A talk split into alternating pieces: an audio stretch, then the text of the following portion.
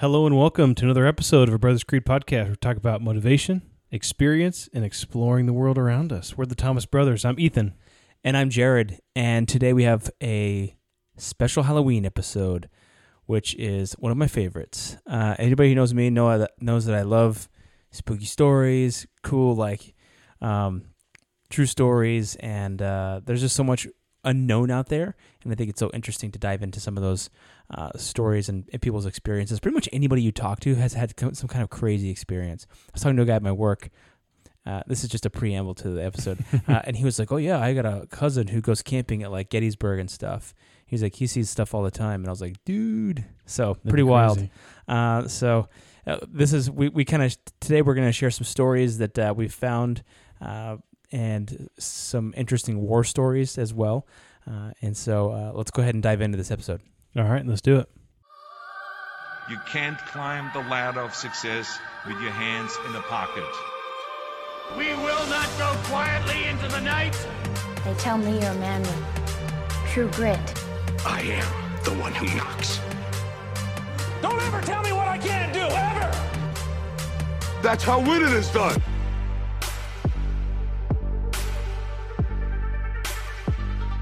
All right, so today we're going to start off our episode with Jared and I had, we did this last Halloween too. We kind of put together some stories, and then those were personal stories though. So if you want to go back and check out our Halloween episode from 2020, I think it was one of the first five. Like 4 or 5 or something. It was right when we started, and we were like, yeah, we got to do this. And then we told kind of personal stories about our experiences with the paranormal. So if you haven't seen or listened to that one, go back and watch that one too. Yeah, and typically our podcast is more of a conversational type, that Jared and I talking, or us talking with somebody, interviewing somebody.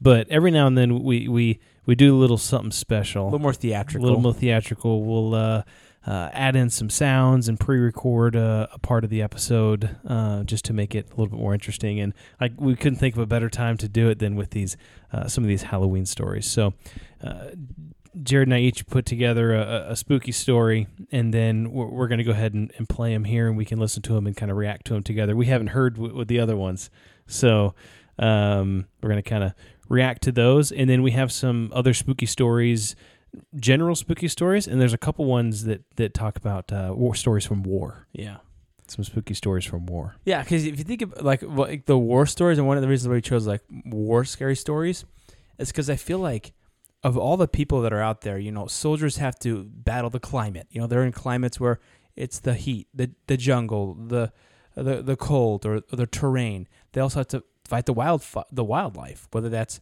camel spiders or snakes or bugs or poisonous plants. They also have to fight the enemy itself. So they're hyper aware of what's going on.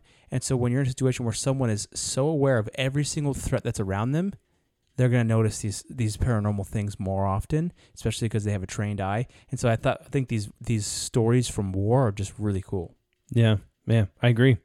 And so my clip is not about war though. No, mine isn't. Mine isn't. But we're going to tell those stories later. Yeah. So stay tuned. Yes, exactly. So let's go ahead and let's do Ethan's first. I'm excited to hear what this is. Let's go ahead and roll that tape. Okay. All right. Here we go. Have you ever heard a sound at night that you couldn't explain? Have you ever been in the woods and felt that you were not alone? This is the story of the Wailing Woman. Throughout Latin America, you'll hear variations of the story of La Llorona, or the Wailing Woman. Sometimes she's lost a husband, sometimes she's lost her children. But in La Parva, a ski spot in the Chilean Andes, the Wailing Woman is named Layla, and everyone in the area swears they knew her before she died. A local restaurant owner says he dated her. Skiers say they remember her, and there is even a ski patrol that pointed out the exact cabin where this tale takes place. The story starts on a nice day in peak ski season. Layla and her young son John plan to spend the day on the slopes. As can happen in the Andes, a thick fog rolled up from the valley, which often precedes the arrival of wind and a dangerous storm. The clouds enveloped the two as they were making their way down from the top of the mountain, and they lost contact with one another. Desperate to find her son, Layla began screaming his name and searched hysterically through the thick snow and fog.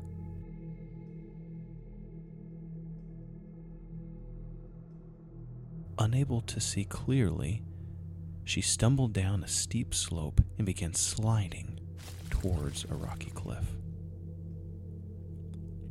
As she fell over the cliff, she screamed as her head smashed and her bones broke against the rocks below. For what seemed like forever, she screamed her son's name. But eventually gave in to exhaustion.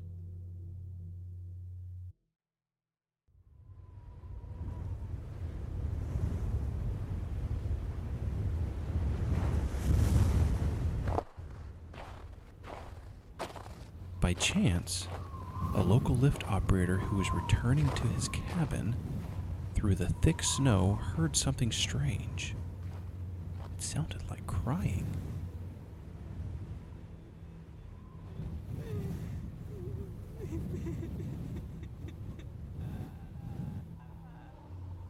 As he searched through the blinding snow, the wailing got louder and louder, sending a chill down his spine.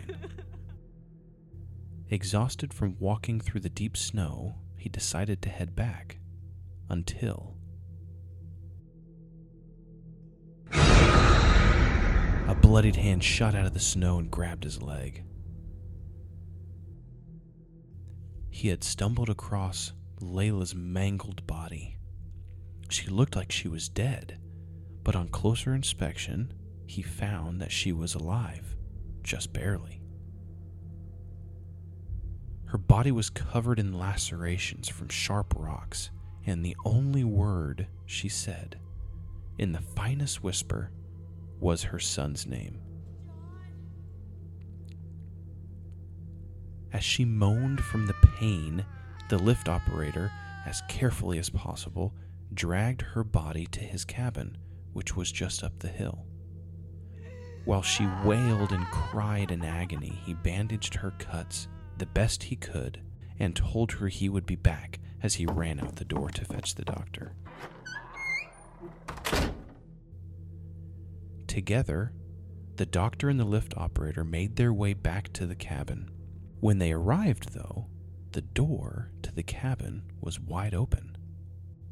"Did you leave the door open?" the doctor said. "No," replied the lift operator. As they entered the cabin, the bed where Layla was lying was empty, and only the bloody sheets remained. One can only assume that, not wanting to leave her son, the woman crawled from the bed, bloodied and broken, across the cabin floor and into the winter storm, leaving a trail of blood covered by fresh snow. They searched and searched, but neither the woman nor her son were ever found.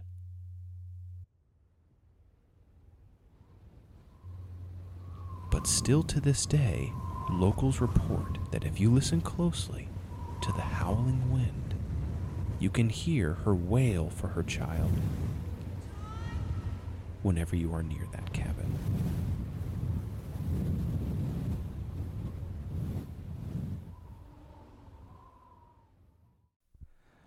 Okay, that was awesome. There you go. So, I love the John, the Terminator 2 reference. That was awesome. Call to John now. John? John. Yeah, La Llorona. That was very famous in Mexico. Yeah. Dude, there's lots of crazy videos online about the Llorona, the wailer, the wailing woman. It's huge in Mexico, huge, and almost any person you ever talk to in Mexico, they're like, "Oh yeah, I've heard of La Llorona." You're like, dude. Yeah, I mean, this is a true story, right? I mean, it's crazy to the fact of like that's, I don't know, an urban legend, right? I mean, true story is something happened, but... Well, it's funny that this same legend is in Mexico, too, and it has nothing to do with some ski resort, you know? Yeah. It's just, you know, some mother lost her child, and she's always searching for... In Mexico, it's like the legend says that she's always searching for around down by the water. Yeah, down by the river. And down by the van, down by the river. And so... you know, it's interesting. Always love that. I'll have to post some of those crazy videos that people have that, like, that supposedly, if you hear La Llorona calling for you or screaming, you're supposed to walk towards the sound, because the closer you get to the sound, the actually further away that she actually is. I don't know how that actually works, but that's how the legend. So if she sounds really far away, she's actually right up on you. So, just saying. Are you sure about that? Because I want to be walking towards something if I'm supposed to be walking away from something. I've seen several TikToks with Mexicans explaining this, so I don't know. That's not an official opinion. Yeah, there's some interesting on Instagram and stuff like that. There's people that, you know, share their experiences, and that's cool with social media nowadays. It's like there's so much accessibility across just communication and able to communicate with people, that people can share their stories. And I mean, there's people talking about even in the Appalachian Mountains, just right here, they're like, you know, if you hear things or you hear something calling your name, ignore it. Yeah. Just completely ignore it. Especially if it sounds like a family member that shouldn't be out there. Yeah. And so that's a skinwalker, you know? Yeah. I remember one time we were camping up in the Appalachian Mountains, and, we had hiked in a couple miles, and it was like a scout trip, and all of the leaders had gone to bed, and there was like 5 or 6 of us kids. We were probably the age of, I don't know, 12 to 16. And we were all sitting around the fire. We were talking, having a good time. We really weren't trying to be quiet or anything. And then all of a sudden, we heard like the most blood-curdling scream I've ever heard in my entire life. I mean, it was just like, I mean, we were just talking, and we heard this scream, and it was just silent.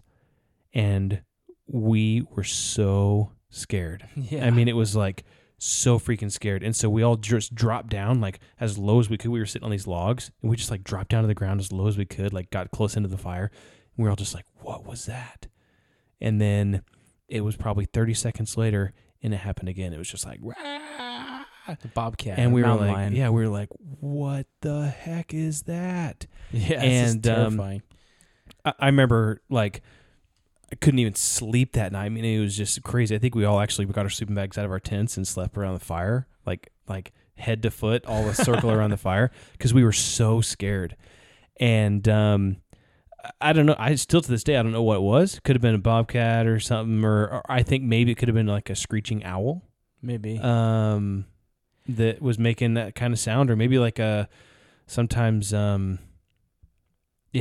what. I have no idea what it was, but it was freaking scary. I've heard some bobcats make some crazy sounds. Well, just like videos and stuff, and it sounds like a woman being absolutely murdered. That's what it sounded like. And it is like frightening to hear, and I'm like, oh my gosh. I saw this one guy, he was hunting, and he heard this thing, and he was recording it, and I was like, whoa. Yeah.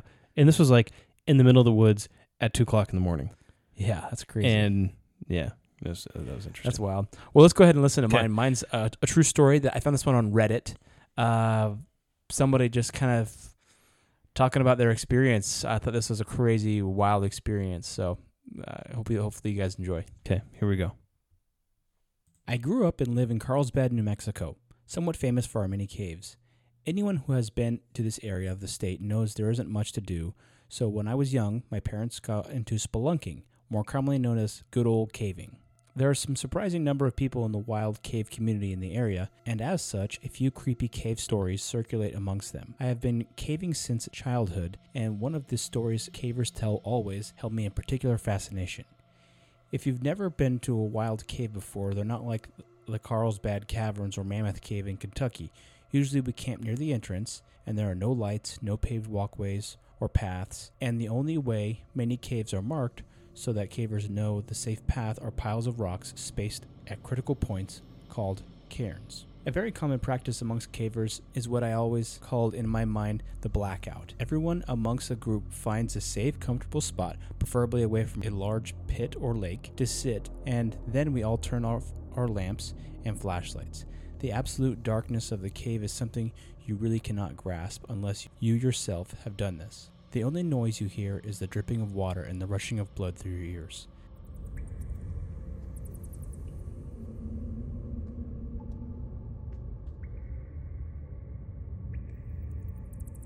This usually lasts anywhere between 1 to 5 minutes. Depending on the group, however, it is during one of these blackouts my mother first told my sister and I about the Bodags. She says no caver has ever actually seen a Bodag, but that they've heard unexplained things inside the caves. Footfalls when everyone was already stopped, soft scraping noises in the darkness, or down dark passages. She told us that if you do not properly respect the cave while you are visiting, the Bodags will move cairns, attempting to get you lost in the deep, dark, underground world they inhabit. She went on to say that if you make it out of the cave, they sometimes follow you back to your camp and wreak havoc. I'm skeptical by nature, and while this tale scared the crap out of me as a kid, as an adult I found it amusing. That is, until this last weekend. My husband, 2 kids, and family friends all went camping in the Guadalupe Mountains and planned on visiting a pretty big but easy cave Saturday. Honestly, everything was going pretty fine down there until my 8-year-old son decided it was a good idea to start throwing rocks into a large cave lake. These are delicate lakes lined with beautiful stone dams, and I immediately got pissed and told him to cut it out, or the Bodags would get him. We continued on further into the darkness until I had everyone sit down for the blackout. For the first timers, as our friends were, this cave can be pretty creepy, except this time during the blackout, I swear I heard something unnerving. We were situated at the top of a large hill, which descended in a pretty steep incline down to a lower part of the cavern. It was down this hill during the blackout that I kept hearing a strange scraping noise, almost as if something or someone was crawling through a soft, powdery dirt of the dry cave floor. It was intermittent and went on for a good 3 minutes until I got super creeped out and cut the blackout off short and decided it was a good time to head out of the cave. Nobody else mentioned anything, and I was trying to play it cool, so neither did I. We didn't run into anything more until the very last leg of the hike out. When I looked back, just as we were about to go through the entrance, I thought I saw a darker shape in the corner, very low to the ground, as if peering up around a formation. Of course, when I shined my light on the spot, nothing was there. That night at the camp, sitting around the campfire while the adults proceeded to get good and drunk, the kids sat around telling stories and making s'mores. Typical kid stuff. My son had bought one of those instant Polaroid cameras to take pictures and was doing just that with it that night around the campfire. The next morning, as we were packing up, I found Polaroids in the tent and started going through them. Most of them were pretty normal, however the ones from the campfire the night before definitely were not. At the perimeter of the firelight, where it was light enough to see but too dark to see well, were figures. It's the best way I can describe them, not even dark figures. They almost appeared to be pale, blurry figures, mostly up in the trees or lower to the ground, but further out in the darkness. Some of them had enough definition where you could see the darker spots of warped facial features. It was the most disturbing thing I've ever come across because, as I said, I am not a believer on the supernatural or paranormal. Am I a believer now? I'm not sure. What I am sure about is something freaking weird showed up in those photos, and the next time I enter a cave, I'll be thinking about it.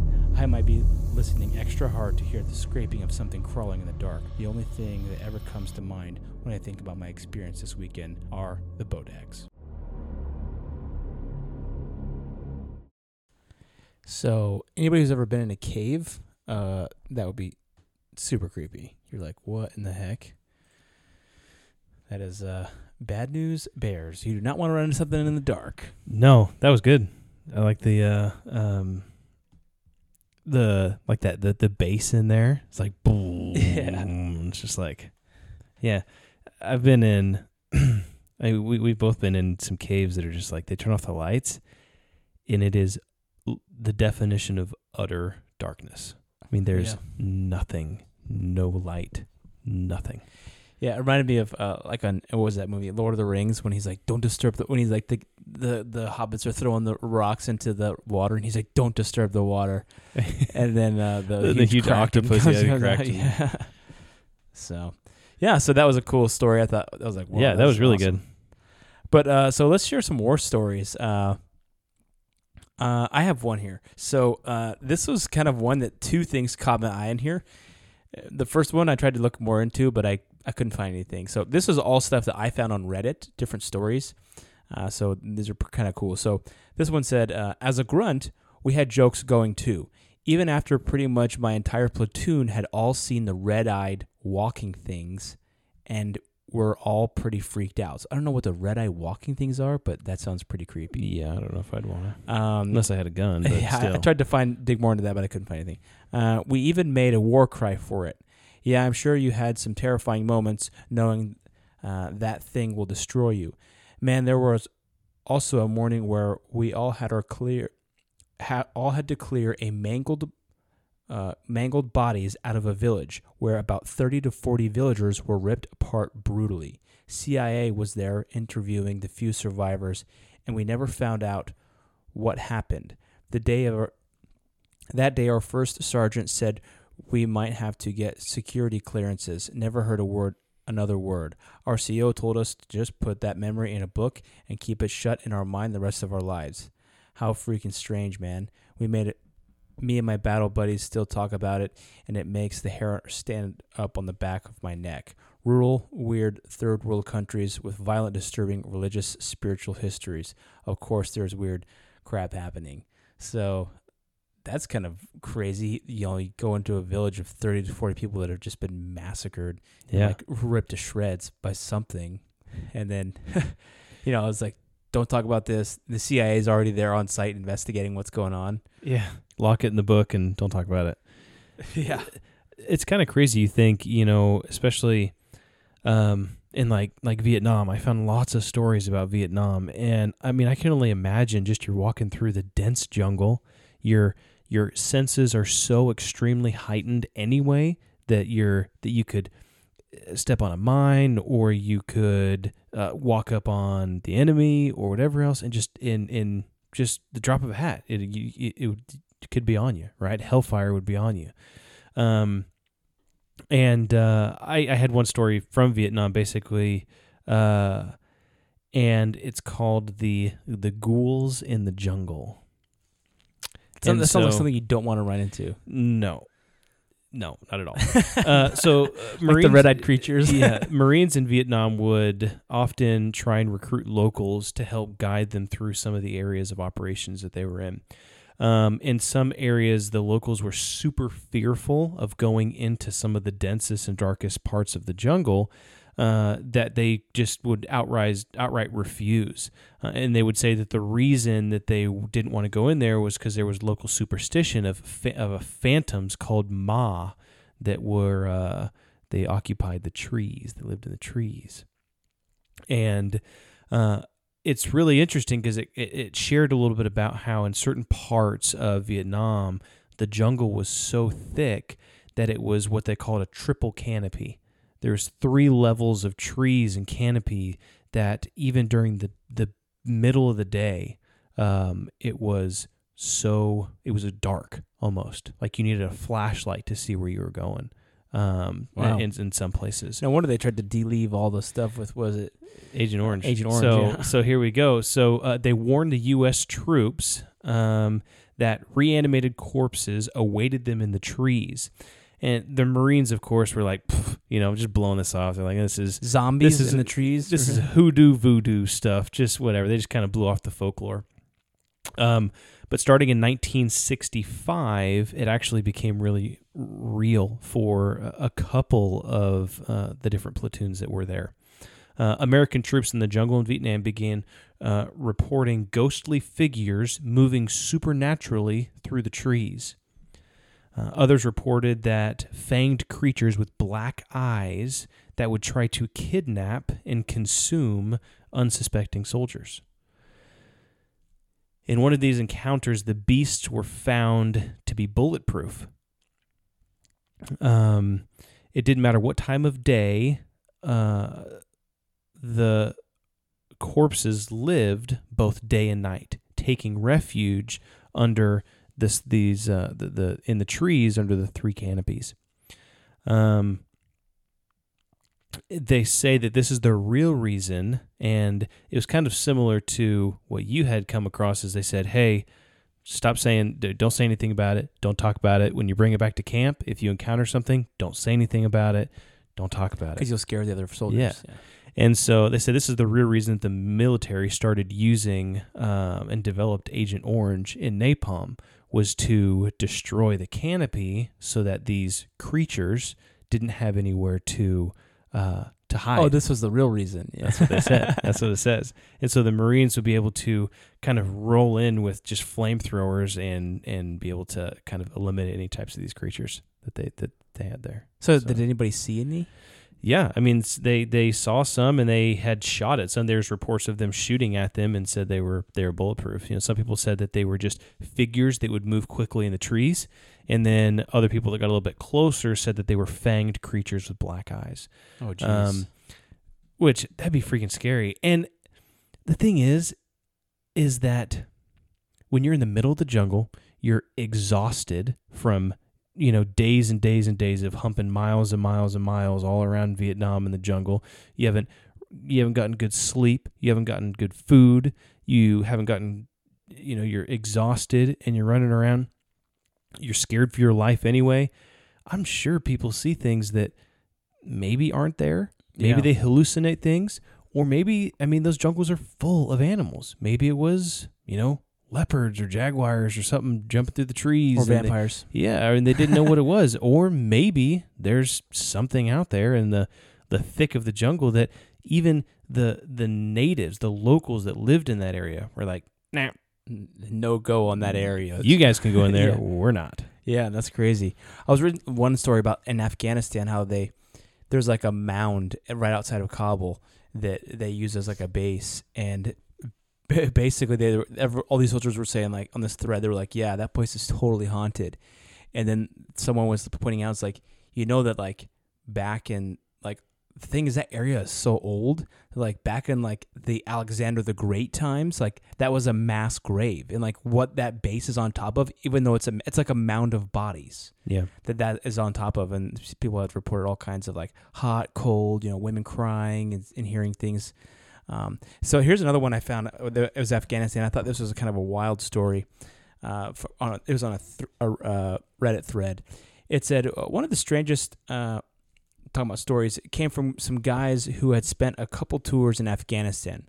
Though I don't really know exactly the exact location, it says, in any case, they told us how during one of their patrols, they heard a distinct thwomp-thwomp sound of a helo approaching at a low altitude.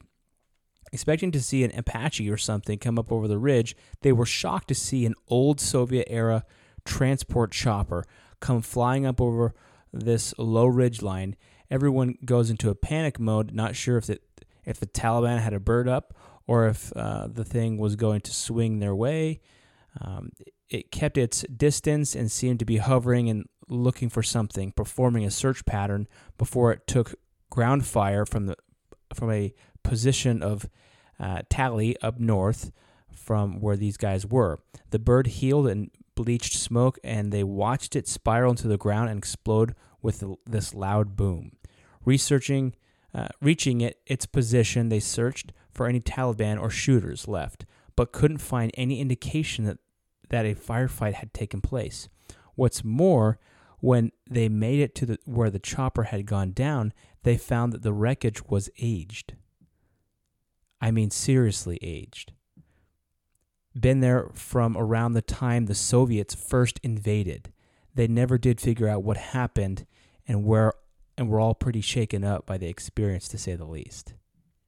So that's crazy. The helicopter had been sitting in the sand for a while. It was almost like a time loop or something.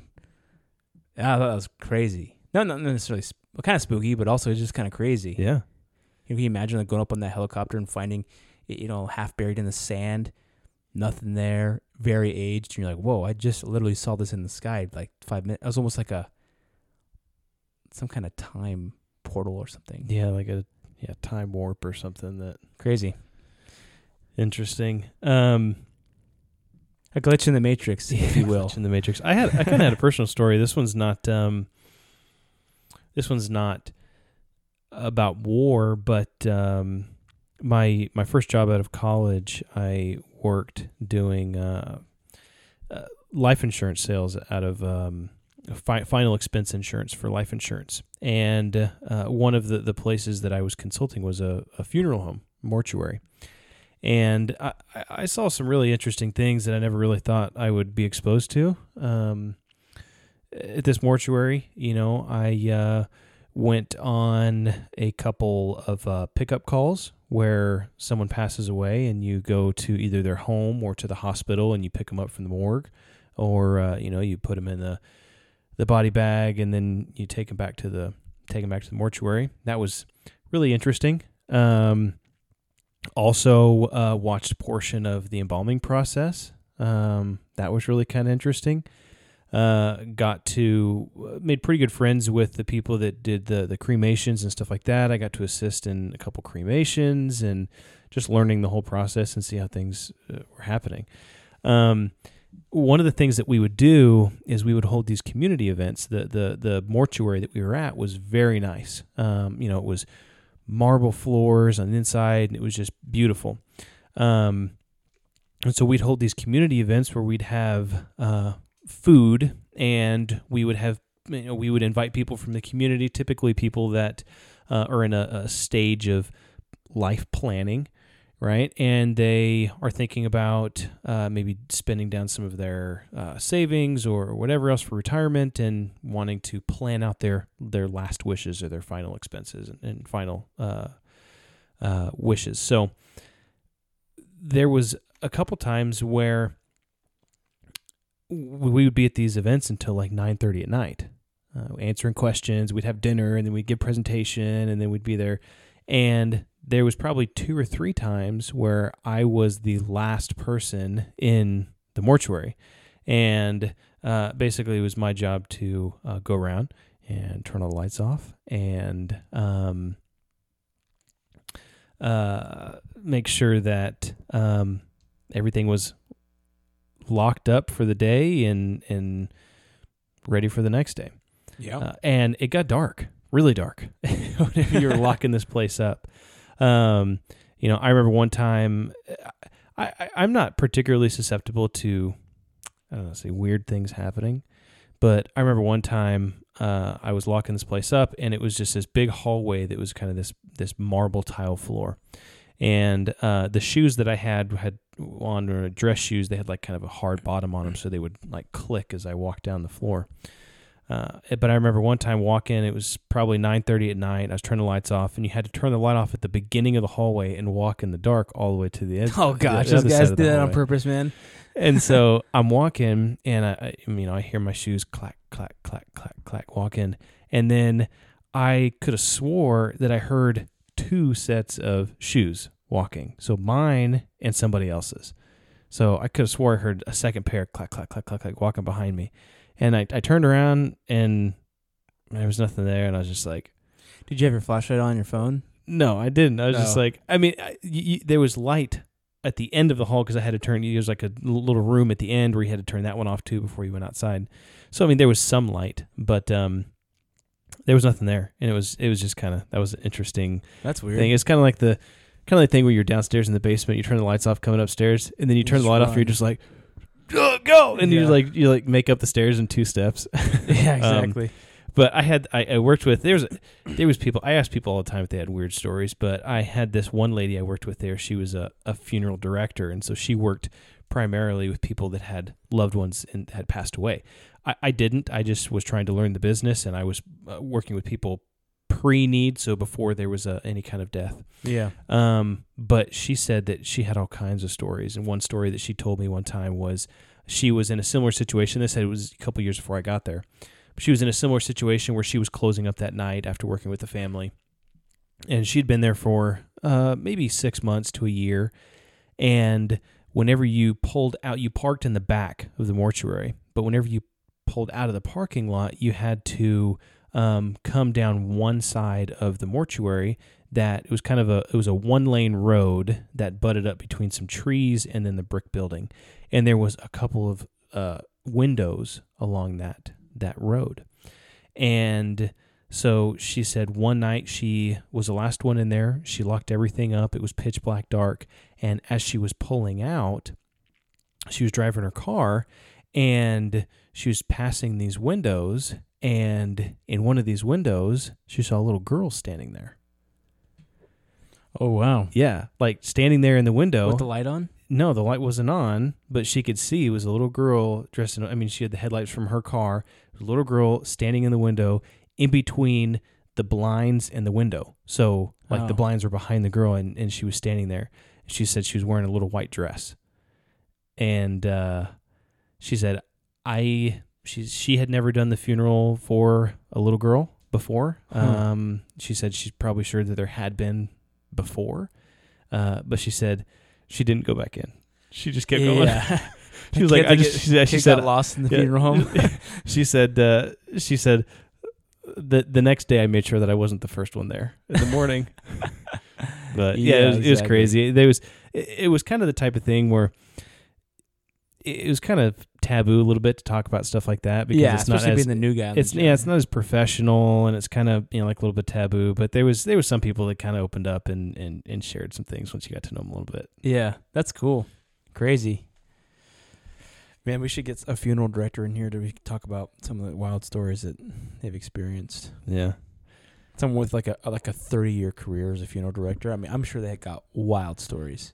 Oh, yeah. Not just of seeing spooky stuff, but like of what families, you know, when people die in families like fall apart. Like people do weird things all under kinds duress. Of stuff for money and duress. And well, I just have a kind of a small story. One of the interesting things that I've always found fascinating were the gremlins that were said to be on airplanes. Especially during World War II, starting kind of in early 1900s and then in World War II. In fact, you know who Charles Lindbergh is? Mm-hmm. He did the transatlantic flight. The airplane guy? Yeah. In 1927, his New York to Paris flight is a classic example of one of these things. He rode the Spirit of St. Louis. So he related what happened to him during the most critical period of the crossing, the 21st and 22nd hour just before dawn, when he had been without sleep for nearly 48 hours. He said, quote, "The fuselage behind me becomes filled with ghostly presences, transparent, moving, riding, weightless in the plane." He continued to write, "I feel no surprise. Without turning my head, I see them clearly." Crazy, right? Wonder if that's like exhaustion. He goes on, he says, he goes on, he says, "These phantoms speak with human voices, friendly vapor-like shapes, able to vanish or appear at will, to pass in and out through the walls of the fuselage as though no walls were there." He said he never once was frightened. So, kind of crazy. When you talk about gremlins, they have all these different classes of gremlins, you know, the kind that the jockey, the ones that's able to sit cross-legged between the wings of the wayward seagull or a pigeon and guide the bird into the windscreen. The cavity types that had shovel-shaped noses and they used to dig runaway holes. So, you know, these different things like the strato gremlins. These ones took over for others and members of their species. They lined the inside and out with fur. In such a frost blue, they were like had coats that had fur and like they had oxygen. They carried oxygen masks and tanks on their backs, you know. And there's just some crazy stuff that people would say. And there's these different ones would do different things. People saying they saw these. Yeah, things? Yeah, like on airplanes. Yeah. And so I think it became kind of a legend, and some of them actually thought that they were German spies, or somehow the Germans were messing with some kind of paranormal thing against the British. But then after the war, they talked to German pilots, and they were like, "Oh yeah, we saw these things too." And so one of the better known accounts concerning these apparently mischievous and vicious creatures during World War II occurs over the skies of Europe as a pilot referred to as LW took his B-17 flying fortress on its latest mission. He says, out of nowhere, he noticed the bizarre but menacing creature looking in at him from outside the plane. He soon noticed a second creature perched on the nose of the bomber. The description he gave later would match completely that of other pilots of the era. The creatures were around 1 to 2 meters or 3 to 4 feet tall and had lots of teeth. On this occasion, they had glowing red eyes. He would also note how their arms were disproportionately long. So kind of creepy in this sense. He says, after coming to his senses, LW began to fly the B-17 erratically in the hopes that the creatures would lose their grip, which they eventually appeared to do.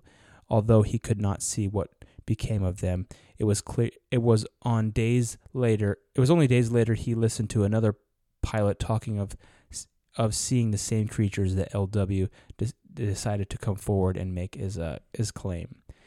And so, kind of some crazy stories.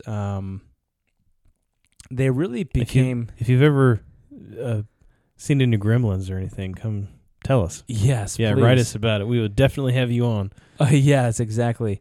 There was the myth of the Gremlin kind of became woven into the fabric of the military aviation, and it became a way for them to blame really anything that went wrong. You know, you go up and you have some kind of issue with your plane. Oh, those gremlins, you know. Mechanical issues. You know, they messed up. Yeah. One of the quotes was that morale amongst RAF or Royal Air Force pilots would have suffered if they pointed finger or of blame at each other. And the guy continues that if instead it was far better to make a scapegoat of a fantastical, comical creature than another member of your squadron. So it was almost like a way to not to just blame each other, yeah. To just blame something else, a comical or a fantastic creature, than to blame each other. But you know, some people say there are some legitimate like stories. Like the first guy that ever saw this was in 1917, and he was the newly constituted Royal Air Force in 1918. Have decided to have detected the existence of a horde of mysteries and malicious spirits whose purpose in life was to bring about as many possible inexplicable mishaps, which is now trouble for most airmen's lives. So it kind of started happening, early on. So anyway, kind of interesting, some crazy stories there, but always love the stories of gremlins and the Royal Air Force in World War II. Yeah. It's just so cool talking about stuff that stories that you can't explain. Honestly, I kind of believe that in some of these instances, there are perfectly good explanations. Mm-hmm. But in some of them, I mean, there's not. It's like, how do you explain that? Yeah. You know, how do you explain eyewitnesses, and how do you explain people that are very reputable people? People that, you know, are going to put their reputation on the line by saying something crazy like this. Like, like Charles Lindbergh. Yeah, like Lindbergh, or like even nowadays, some of these... With the UFOs and stuff, too. Some of these like high-ranking military officials saying, yeah, we saw things that we can't explain. We have no idea what they are. And just now the government's starting to say, yeah, there's some stuff that we don't know what it is, you know. Yeah, I don't know why it's all of a sudden now they're saying, oh, yeah, well, UFOs do exist. We just don't understand them. Because the evidence is overwhelming, and it's like they can't hide it anymore. They can't even hide it anymore, you know, which I feel like nowadays they just lie almost about anything. You know, it's just like crazy how many things. It's just like bold-faced lies, you know. Yeah, so... Well, this has been a good episode. Yeah, it's been crazy. Love Halloween stories. Love Halloween episode. Go check out the one from last year again if you haven't seen it. It was great. And let us know. Send us your stories if you have any cool stories. Always love to hear stories. And so, you guys have a great Halloween, and let's build that creed together. All right, let's do it.